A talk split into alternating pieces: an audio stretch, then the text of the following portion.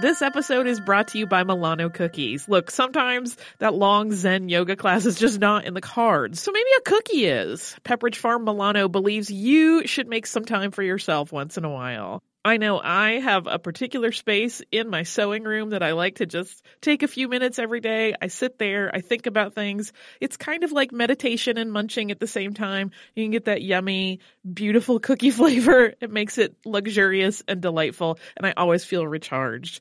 Milano cookies are truly a treat worthy of your me time. They're delicate and crispy with luxuriously rich chocolate in the middle.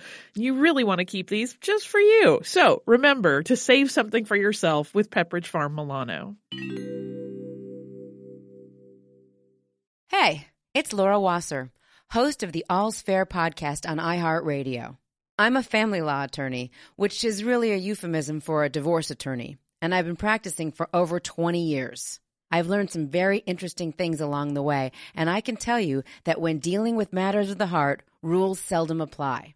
With advice and anecdotes from many of my friends, some of whom may be celebrities, as well as the best legal, financial, and mental health professionals in the country, our goal is to educate, enlighten, empower, and entertain you on the way to a better understanding of how relationships work. iHeartRadio is number one for podcasts, but don't take our word for it. Find All's Fair with Laura Wasser on the iHeartRadio app or wherever you get your podcasts. Welcome to Stuff You Missed in History Class from HowStuffWorks.com.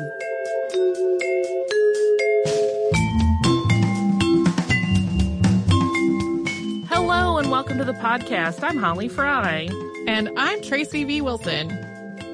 Uh, it is time for another lots of problematic things happen under Queen Victoria's rule episode. Yeah, you, you could have a your fave is problematic tag for your fave Queen Victoria and Yes. all the all the problematic things. Yes, I um I always try to differentiate and say that the things I love about Queen Victoria are like the private side of her and the things she shared with her family, but I really struggle with so much of her reign uh, because Britain was doing some really awful things during that time.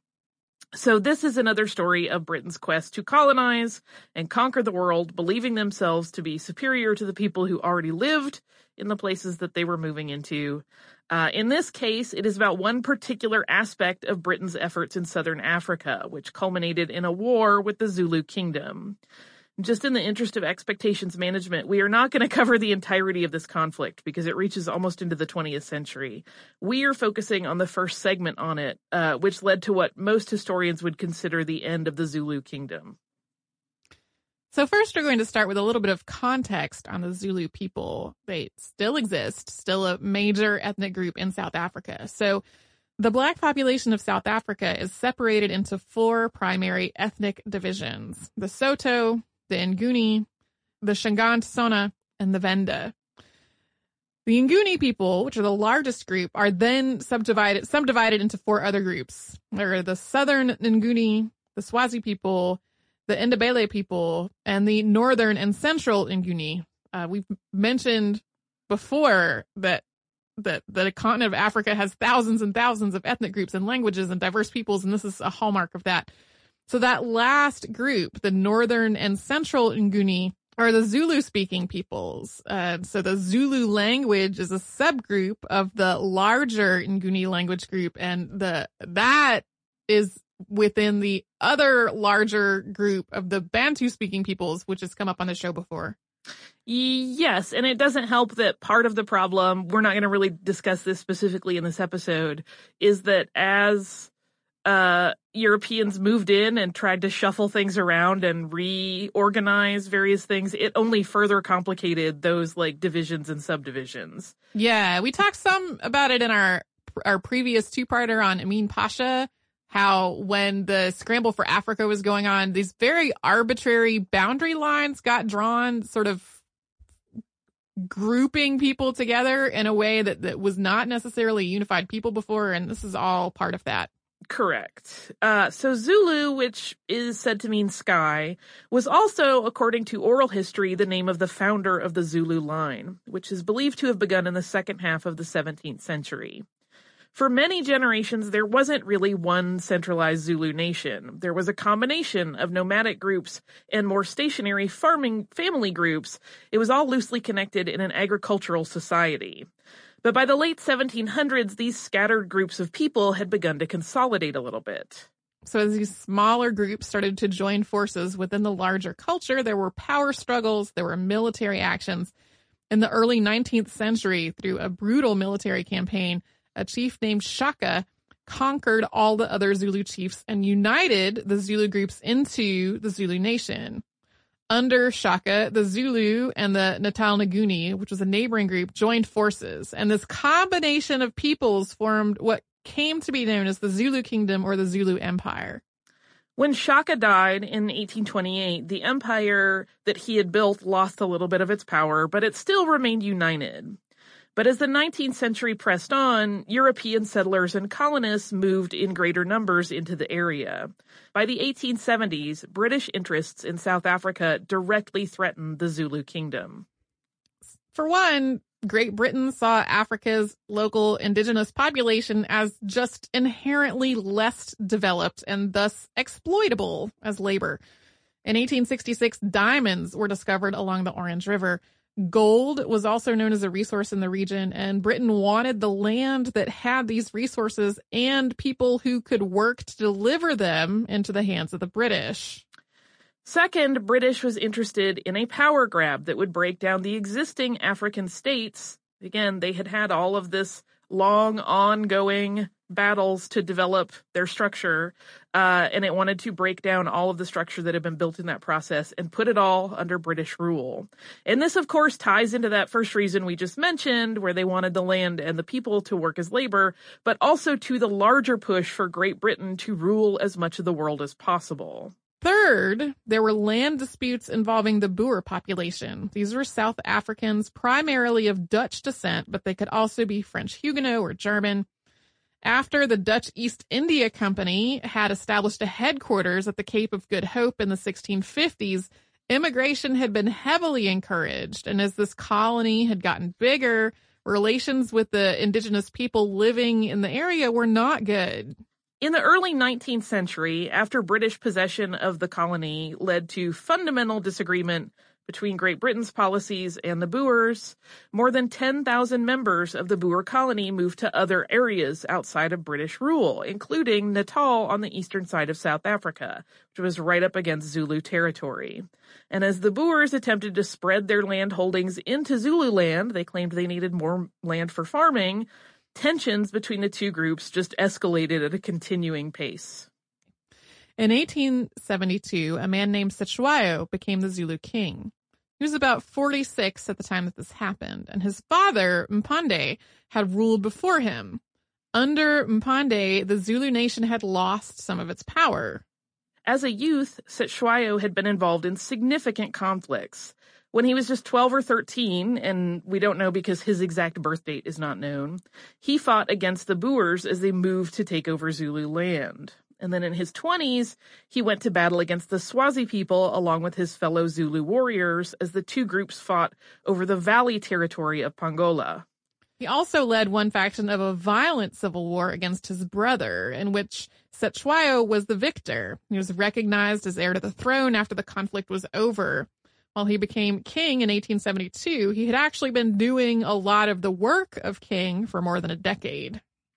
Yeah, as his father had aged, he had really just taken on more and more responsibility. And while he was recognized as a sovereign of his people by the British, Cetshwayo was not interested in giving any of his authority up and accepting British rule. So he began amassing his forces. Eventually, Cetshwayo had tens of thousands of well-trained men ready to fight. Estimates place the number somewhere between 40,000 and 60,000, although an exact count is not known. And through this disciplined development of the Zulu nation's might, Cetshwayo came to be seen as a very real threat to British interests in the area. Transvaal, which was a Boer republic, was annexed by Great Britain in 1877. And from that point on, it became clear that British efforts were going to be centered around making South Africa a federation of white colonies with the intent of disbanding the existing kingdoms of Africa and then ruling over their people. In 1878, the British, concerned at the immense military power of the Zulu kingdom, started a campaign to break down the nation's power through propaganda. Cetshwayo, the local administrators claimed, was a tyrant with a military that he could barely control, and his people would not work in British colonies. They also claimed that the Zulu nation had threatened Natal with military action. Next up, we're going to talk about a British man who seemed dead set on getting into a war with Cetshwayo. It was Sir Bartle Frere. We're going to stop first for a quick sponsor break. Hey listeners, I wanted to tell you about a new podcast from iHeartRadio called The Women, hosted by Rose Reed. It is a fascinating and deep dive interview show where Rose talks to changemakers and disruptors and she finds out what really drives them. So she will ask each of them, what was your first stand and how do you navigate success and failure? And really, what's the cost of fighting for others? These interviews are really personal and they're candid and sometimes they're a little bit crass, but they are always really enlightening. You can listen to these firebrands and take away lessons that will help you navigate your own life and forge your own path. The debut season includes women like Valerie Plame, the former CIA agent who is now running for Congress, and whistleblower and pediatrician Dr. Mona Hanna-Attisha, who exposed the Flint water crisis and became the center of a swirling, swirling amount of problems, uh, and the legendary Buffy Sainte-Marie, 60s songwriter and activist. Uh, I have personal interest in this show because I adore Rose and I executive produce it, and I think you're really going to enjoy the way that she gets into these conversations that feel like two friends talking, and they are an absolute delight. So subscribe to the women on the iHeartRadio app, on Apple Podcasts, or wherever you get your podcasts. Hey guys, it's Bobby Bones. I host the Bobby Bones Show, and I'm pretty much always sleepy because I wake up at 3 o'clock in the morning. A couple hours later, I get all my friends together, and we get into a room and we do a radio show. We share our lives, we tell our stories, we try to find as much good in the world as we possibly can, and we look through the news of the day that you'll care about. Also, your favorite country artists are always stopping by to hang out and share their lives and music too. So wake up with a bunch of my friends on 98.7 WMZQ in Washington, D.C., or wherever the road takes you on the iHeartRadio app.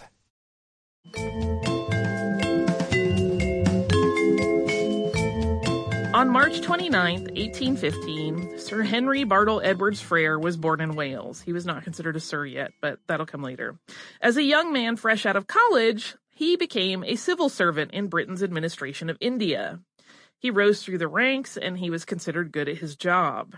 During the Sepoy uprising, which we talked about in a previous episode, Frere sent troops from his own region to aid his fellow British administrators, and he was rewarded with a knighthood for those efforts. He served in Mumbai for five years as a British governor in the 1860s, and then he was appointed to the India Council back home in England. In 1876, he was granted the title of baronet, and the following year, he was made governor and high commissioner of the Cape Colony. The plan to merge the Boer Republic and British South Africa fell under his purview. The situation that Frere walked into was already loaded with conflict. Not everyone in the area was on board with this plan to confederate all of the colonies. The Boers of Transvaal were actually considering making a move to become an independent nation rather than joining with the British colonies. And the colonists uh, that were part of Britain already did not wholly buy into this plan either. To make matters worse, Frere's boss resigned at the beginning of 1878, leaving Frere to deal with the growing tension in the region. It was under Frere's direction that the Zulu came to be characterized as hostile. The Zulu kingdom was autonomous, and Frere believed that if they went unchallenged, they would get in the way of his mission to achieve his Confederation directive. At the end of 1878, an ultimatum was issued by Frere. Cetshwayo had to disband his entire army in the space of a month. The Zulu kingdom was also expected to pay reparations to insults that the British claimed that the Zulu had made against them. In truth, Frere's ultimatum was made with no expectation that it would be met. It wasn't even realistic to expect the Zulu nation to be able to comply with it. It was really just a checklist exercise so that Frere could say, in effect, we offered them terms and they were not met before engaging in a military conflict. And this was really all aimed at justifying this action to leadership back in Great Britain, who had in fact not wanted to get into a war in South Africa. Prime Minister Benjamin Disraeli had specifically wanted to avoid it, and Colonial Secretary Sir Michael Hicks Beach had actually written to Frere to make it very clear that the British government was already dealing with Russia at the time. They had their own problems going on and they could not take on another conflict. At the beginning of January 1879, this ultimatum expired and British troops invaded the Zulu kingdom under the command of Lord Chelmsford. So, yeah, even though Great Britain didn't want it, uh, Frere did, and he moved forward with it. This is one of those things that it's worth pointing out. This was not uncommon in uh, the British move to colonize everywhere. There were, uh, you know, very, very great distances involved, and there were men that were acting with autonomy sometimes against British orders uh, because there really was no one to intercede, and it was expected that they understood the local situation better, so they kind of had a little bit of leeway to do these sorts of things. Initially, Chelmsford's charge into Zululand was hindered by nature. There were really heavy rains in January that made overland travel difficult, and the high grasses of the landscape also made it almost impossible to get a visual bearing on location. For some reason, in spite of these poor conditions, he continued with this advance and continued in a somewhat reckless manner because the British troops were not using scouts or sentries as they made their way across this grassy, muddy landscape. As to why those precautions were abandoned, it was because Chelmsford was completely dismissive of the Zulu military. And that sentiment and that sort of condescending attitude really echoed down through his troops. At one point, Chelmsford wrote, quote, if I am called upon to conduct operations against them, I shall strive to be in a position to show them how hopelessly inferior they are to us in fighting power, although numerically stronger. First, Chelmsford led the center column of a three part invasion across the Mzinyathi River, which was something the British knew as the Buffalo River. They established a depot, and the British forces pushed from there into the east. The right column of the British forces headed toward Ulundi, seat of the royal family, and the left column headed to the Tugela River to block Zulu forces from crossing it. On the Zulu side of the conflict, the initial plan was to try to avoid a military engagement. This had been the case when the British started their disinformation campaign against Cetshwayo and the Zulus in the first place. And they claimed that the Zulu nation had threatened Natal. Cetshwayo's response was to call his military to retreat deeper into their own land. It was a clear indication that he did not want to provoke the British. Yeah, as he was realizing that people were saying he was being threatening, he was like, come away from the borders, come away from the borders. We don't want them to think we're trying to threaten anybody. Uh, he was really trying to save his people by avoiding getting into any sort of uh, aggressive situation. Even though the ultimatum from Britain had been insulting and impossible to fulfill, Cetshwayo was still hoping that they could find a resolution that did not involve combat. He had ordered his men to take defensive positions only and not to make an offensive move to attack. But as the British advanced, it became more and more clear that a conflict was just unavoidable. Chelmsford moved into Isandlwana on January 20th to set up camp. There was a small group of Zulu men who resisted this incursion, and, and Chelmsford thought that this was just the primary military force of all of the Zulus, so he was completely incorrect in that assumption. Chelmsford next took about half of his men to an engagement 15 kilometers away, and this left Colonel Henry Pulleine in charge temporarily. The following day, Colonel A.W. Durnford arrived to assume command. And when Durnford went after a small Zulu party that had been foraging nearby, he followed them right into a force of 20,000 Zulu men. And his men were disorganized and unprotected. So these unprotected men were basically sitting ducks. There's actually some conflicting writing about how the whole battle played out. According to one version, the Zulu force had not intended to battle that day, but felt that they had to move defensively when confronted by Durnford. And then another take on the situation gives the Zulu more credit for basically machination, like the view that this Zulu trap lured Durnford into it with a small resistance party while the 20,000 men waited to spring that trap. In either case, there were fewer than 2,000 British troops at that location, and there were these some 20,000 Zulus. And those British troops had no protective structure, and they were taken completely by surprise because they were not expecting to engage in a massive conflict at that time. And when Durnford attempted to retreat to save his camp, the Zulu forces filled in the space between the British soldiers and that camp, and they cut them off before they could do so. The Zulu used a military tactic that's sometimes attributed to their former leader Shaka in terms of its invention.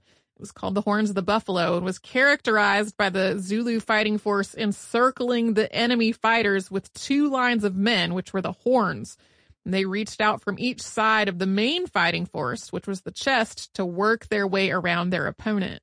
Yeah, and then they would kind of cut them off from any any means of escape, and in this case, also from their camp. More than 800 British troops and 500 African auxiliary troops were killed by the Zulu army in the brutal hand to hand combat that followed. To compound the loss, the Zulus uh, had captured the camp and they had confiscated as many as 1,000 weapons in this raid, further bolstering their own army's power. Very few British troops survived this encounter, as the Zulu did not take prisoners. Cetshwayo realized that there was no way, after the Zulu success in this battle, that the British would ever work with him and his people to forge a negotiation. Yeah, he kind of, it was one of those things where while his people were celebrating, he realized that this really spelled the end of any possibility that they could work something out. Uh, and as for Great Britain, when word arrived about what had happened, uh, the country stood in shock that a culture that they believed to be intellectual inferior had so soundly defeated their troops. Uh, you know, they used largely spears. Some of them were armed with firearms, but they just considered them to be these, you know, wild people that didn't have any technology. And in fact, they were very advanced and very smart and had military tactics.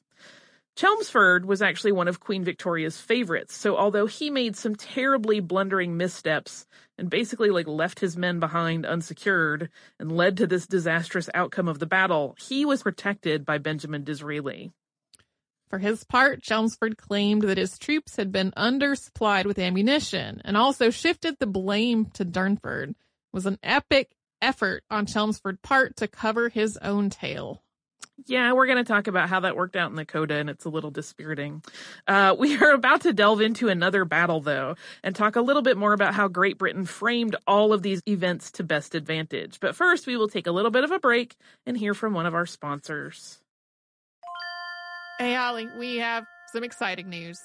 Yeah, I am wildly excited, and uh, people will have another opportunity to watch me cry at art yeah, you sounded so calm, and it's not a calm situation at all. Uh, our trip to Paris last year was really successful, so we're doing another similar trip this year, but this time to Rome and Florence. It's May 14th through 21st, 2020. And like last time, it is with a company called Defined Destinations, who is planning out this whole trip for us. Yeah, and during that week long trip, we are going to see some of the great art that we have talked about on this show many times, including Michelangelo's David. We are going to go to Tuscany. We're going to visit St. Peter's Basilica. We are going to the Sistine Chapel. So it's going to be a fantastic trip. You can get the whole list of places that we are going and information about booking at defineddestinations.com. Scroll down to the Roman Florence trip with stuff you missed in history class, or come over to our social media. We have posts about it there too. There's a city far away. A fiction podcast the richest, most powerful place on Earth. On an epic scale. Tumanbay. Tumanbay. Tumanbay. A vast empire threatened by rebellion. Power is everything. Power gives everything. We have to get away from this place, or we will die too.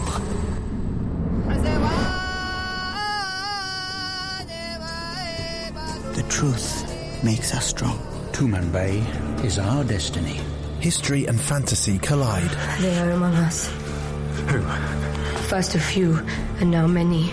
From creators John Scott Dryden and Mike Walker. The only thing I ask of you is total and complete loyalty.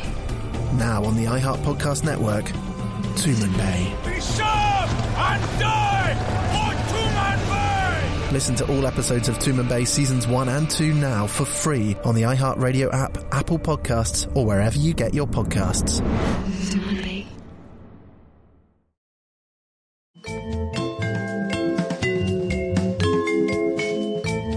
Emboldened by the success of the raid at Isandlwana and aware that there was no chance a non-aggressive settlement could be struck, Zulu forces planned a second attack. And this time the target was a place known to the Zulus as KwaJimu. Uh, I'm probably mispronouncing that. Uh, but it was known to the British, and you may have seen it if you have ever studied any history of the area, as Rorke's Drift. And this was the British depot on the Mzinyathi River that we mentioned them setting up earlier. One of Cetshwayo's brothers led this raid against Cetshwayo's wishes, and the hope was that they would surprise the British troops as they had at Isandlwana. But word had been sent ahead to the depot, so the British were prepared this time. The ensuing battle lasted almost 12 hours. In the end, more than 500 Zulu warriors were killed. Rorke's Drift has actually been written about extensively as a great victory for British forces, and in terms of odds, it really did defy them. This was a case where about 140 British men were fighting against several thousand of Cetshwayo's well-trained warriors, and the British managed to fend them off. 11 Victoria's Crosses were awarded after the Battle of Rorke's Drift. This was more than have been awarded for a single engagement before or since. It was lauded as an incredible feat of heroism by the British, but the fanfare hid the fact that the Battle of Isandlwana and the Zulu conflict in general were incredibly costly both in terms of human lives and in terms of funding. And after more than 40 years of civil service, Frere, who you remember really wanted this conflict, was blamed for the failures in South Africa. He was ordered back to England in 1880 when negotiation efforts to bring the Confederation plan to fruition had completely failed. But Rorke's Drift continued to be inflated as a great and important victory, an effort made in large part to try to minimize what had happened earlier at Isandlwana. Chelmsford, who had handled things so poorly, was recalled from Africa and he returned to England where he continued his whole, his own disinformation campaign to minimize his own errors and throw Durnford under the bus. After Isandlwana and Rorke's Drift, Great Britain launched a robust military effort in the Zulu territories to just end this conflict once and for all. Their first engagement, which took place on March 28, 1879 at Hlobane, was unsuccessful. But the day after that loss, on March 29th, another push was made by the British. And this effort, which came to be known as the Battle of Kambula, gained the British Army a victory. From that point on, British troops worked their way through the area to systematically take down the remaining Zulu army. It took several months for the Zulu War to reach its conclusion, though, that finally came on July 4th, 1879. Troops attacked Ulundi, the site of the royal residence of Cetshwayo. Cetshwayo escaped and fled, but he was captured again several weeks later and exiled at Cape Town. After Great Britain had seized control of Zululand, it was parceled out, divided between Britain and the long-term enemies of Cetshwayo. Three years later, the former Zulu king was actually allowed to travel to Britain. He wanted to restore the Zulu monarchy, and he was willing to work within Britain's political system to do so. And in those three years, that Zulu kingdom had broken into 13 smaller pieces, and it had basically been a constant series of battles ever since. So the British, as well as Cetshwayo, were kind of interested in setting up some sort of order once again. So while he was granted permission to restore the monarchy, this was, of course, not the leadership power it had been. When he returned to the royal village in Ulundi, it led to another civil war. The defeat of Cetshwayo and his people in 1883 is often cited as the end of the Zulu kingdom. Yeah, it wasn't the end of his line. He had a son, uh, but that becomes that second part of the story that I referenced at the top of the episode. Cetshwayo died in the British Zulu Native Reserve on February 8th of 1884. And while many of his people believe that he was actually poisoned, his cause of death was recorded as a heart attack. And as a sad coda to this whole story, Lord Chelmsford was rewarded amply, even though he was kind of a Weasley underperformer in this whole story. He was promoted to general, the Queen gave him awards, he was made Lieutenant of the Tower of London. This is one of those parts where I get so mad at Queen Victoria because she just loved him, even though he was horrible. Uh, and of course, this was not the end of conflict or strife in South Africa, but it is where we are wrapping today's episode just noting that the Zulu kingdom at this point was basically completely gone, even though the Zulu people continued. In 2000, a historian named David Rattray found an album containing 24 sketches and 100 watercolors that were made one, by one of the British soldiers at Rorke's Drift. That soldier was William Whitelocke Lloyd. These sketches and paintings were all made during Lloyd's time with the 1st Battalion, 24th Regiment as the group traveled in South Africa. And they show the landscape of Zululand during this period. The whole lot was auctioned by Sotheby's in 2012 for just under 50,000 British pounds.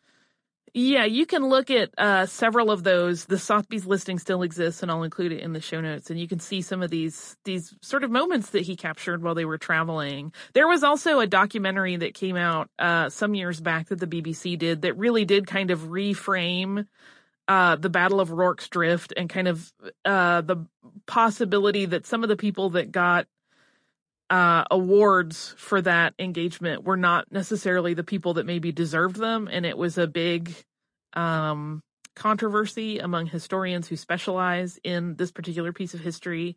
Uh, it got a lot of hackles up, so that is also worth looking into, as it's an interesting take on the specifics of that battle. Do you also have some listener mail for us? I do. It's important listener mail because I messed up. Uh, it's from our listener, Liz. Uh, and she is writing about our Lon Chaney podcast. Uh, and she says, Thank you for your excellent inf- and informative podcast. I always enjoy listening, and they make household chores and traveling for work much more enjoyable. I'm a certified interpreter in American Sign Language. And she says where she is, uh, but we don't like to give away personal information. And the agency I work for serves a large area around the city. In my affiliation with ASL and the deaf community, uh, that's what prompted me to write you. I enjoyed your episode on Lon Chaney and was pleased that you noted his communication with his deaf parents as instrumental in developing his acting skills. However, I do have two things I'd like for you to know about sign language and deafness. In the episode, the phrase deaf mute was used to describe Chaney's parents. Uh, most of the deaf people I know take offense at this term. If a deaf person is unable or chooses not to speak, the preferred term is nonverbal. The same term is often applied to people with autism or other disabilities who do not use spoken language. I understand understand that the term mute makes sense to hearing people because we do not hear spoken communication from a mute person. Deaf people, however, often do not see their deafness or lack of spoken language as a disability. Mute implies that they are unable to communicate when the truth is that deaf people have a rich language and culture that they are very proud of. Nonverbal demonstrates that they do not communicate via spoken language without giving the impression that they are unable to communicate at all. Uh, she goes on for some more specifics with that, and then I want to pick up a little bit later. Uh, there was one other point in the episode that I wanted to make a note of, also regarding Chaney's upbringing and deaf parents. In the show, Cheney was described as learning to communicate without language through gesture, signing, and facial expression. What this sentence describes is a visual gestural language rather than an oral oral A-U-R-A-L language. There are more than 200 known sign languages around the world with some estimates approaching 400. Signed languages incorporate visual cues to communicate what is often expressed using inflection and tone of voice in spoken language.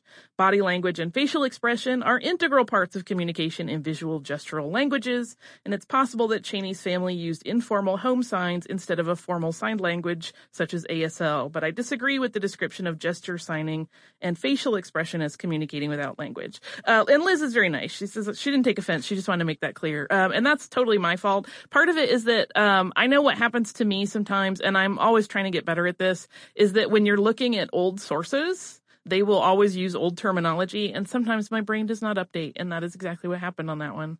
Um, because it was such a small part and I was so excited to talk about his movies. So that's my oversight and I apologize.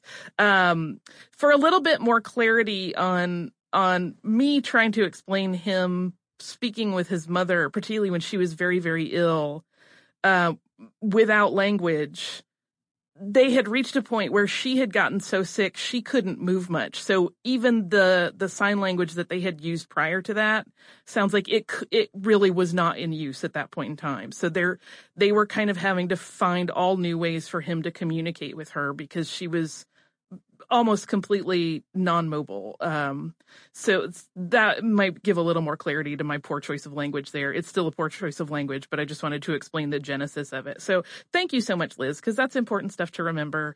Um, and I always need the reminders, heaven knows. So I'm going to always try to do better.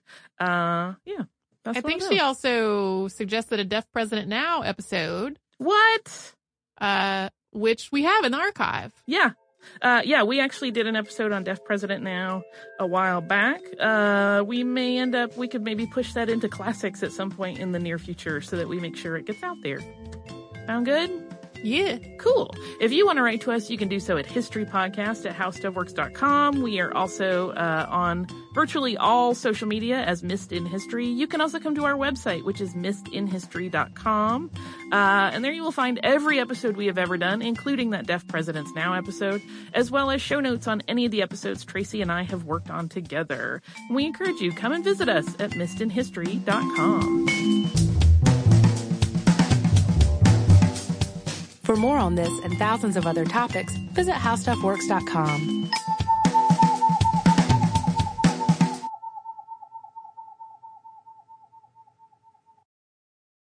Available now from iHeart, a new series presented by T-Mobile for Business, The Restless Ones.